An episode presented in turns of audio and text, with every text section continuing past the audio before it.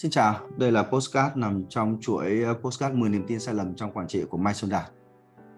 À, trong ờ, tập này chúng ta sẽ ờ, đến với sai lầm tiếp theo, đó là các công ty, các sếp rất là muốn tập trung vào việc kiểm soát.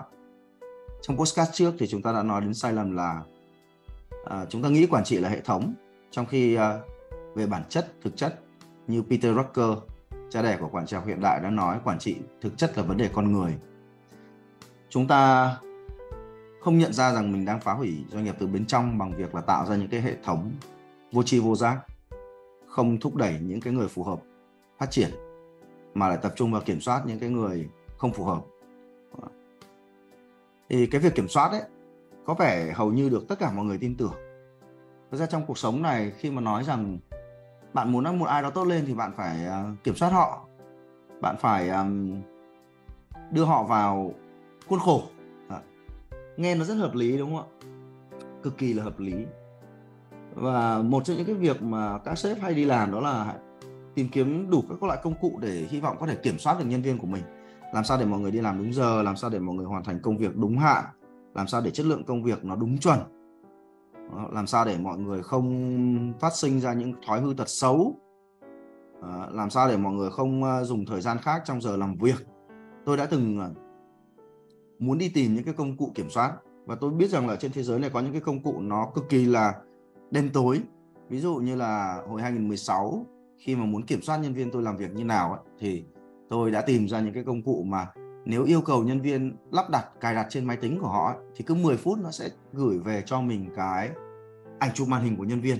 À, và cái lúc tôi tìm ra cái đấy tôi rất là thích bởi vì là tôi đang nghi rằng là nhân viên của mình không làm hết trong 8 tiếng à, vì thi thoảng tôi đi qua máy tính tôi thấy mọi người vào youtube và facebook mà. À, và cảm giác mình kiểm soát được đấy nó giống nó rất là quyền lực.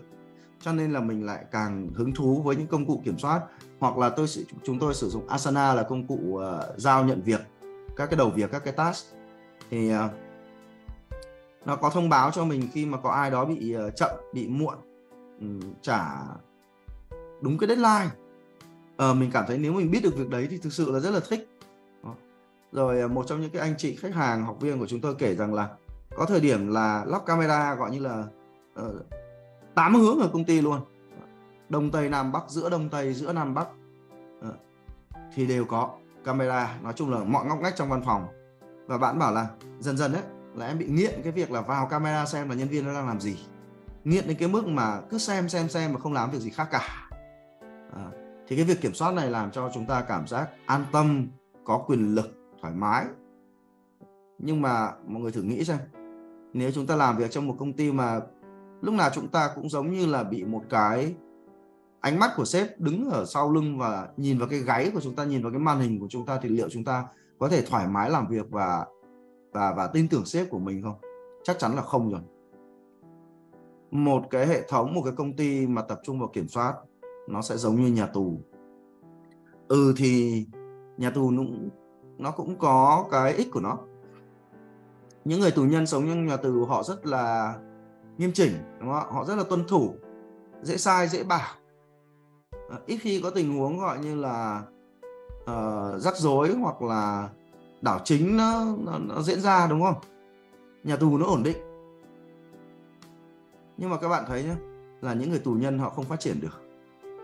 Họ chỉ làm đúng cái việc mà họ được yêu cầu uh, không dám làm những việc mà bị cấm. Họ đâu có phát triển được đâu. Nhân viên của chúng ta không giống như những tù nhân. Nếu chúng ta tập trung vào kiểm soát chúng ta đang đánh mất đi sự tin tưởng giữa mối quan hệ của hai phía. Nhân viên không phải là những người phải phục tùng sếp. À, nhân viên là những người cần được sếp hỗ trợ hợp tác cùng phát triển thì uh, nhìn chung cái sai lầm của các giám đốc đó là sau khi đã mất niềm tin với nhân viên và muốn thể hiện muốn cảm nhận cái tính quyền lực của mình thì đã biến công ty của mình trở thành một cái nhà tù với đầy đủ các công cụ kiểm soát. Đấy là còn chưa nói tới các công cụ đấy rất là tốn tiền nhá đúng không ạ? Nếu nói về tiền tool thì một tháng có những thời điểm tôi phải chi ra tới 50 triệu. Đủ các loại tool các bạn. Đủ các loại tool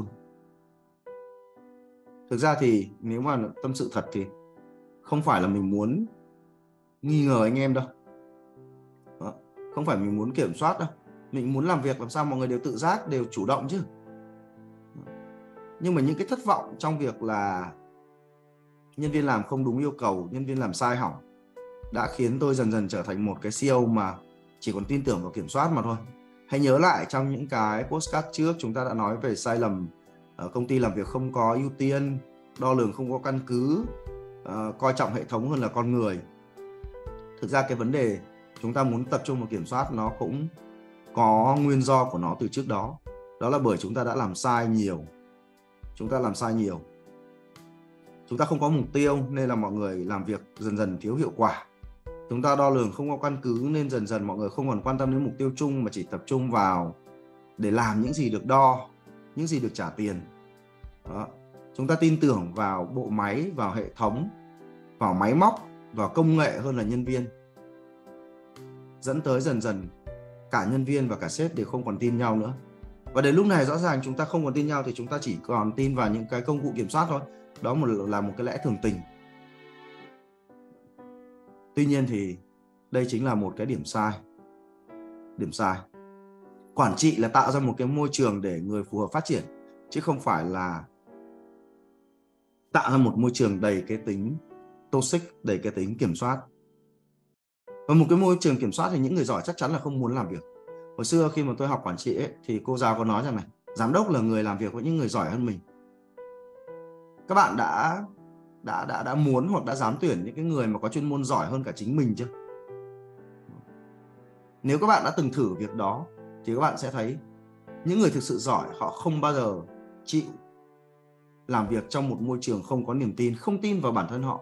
Nếu người sếp không tin vào chuyên môn của họ, thì câu hỏi họ tự đặt ra cho mình là, thế thì làm sao mình phát triển được? Mình đang bị kìm kẹp chứ không phải là được phát triển. Và khi đó, cái chất lượng nhân sự công ty sẽ không thể vượt quá cái trần đó là người giám đốc và mãi mãi cái người CEO sẽ trở thành cái người cai tù và không có ai giỏi hơn, không có ai có quyền lực hơn anh ta cả và anh ta sẽ phải tự mình kéo doanh nghiệp của mình đi mà không có sự hỗ trợ nào từ những nhân sự chất lượng cao và đó là một cái sai lầm cực kỳ tai hại thì tôi đã trải nghiệm sai lầm này cỡ khoảng 3 4 năm. Nói chung là càng muốn kiểm soát càng thất vọng mà thôi. Không có ăn thua gì cả.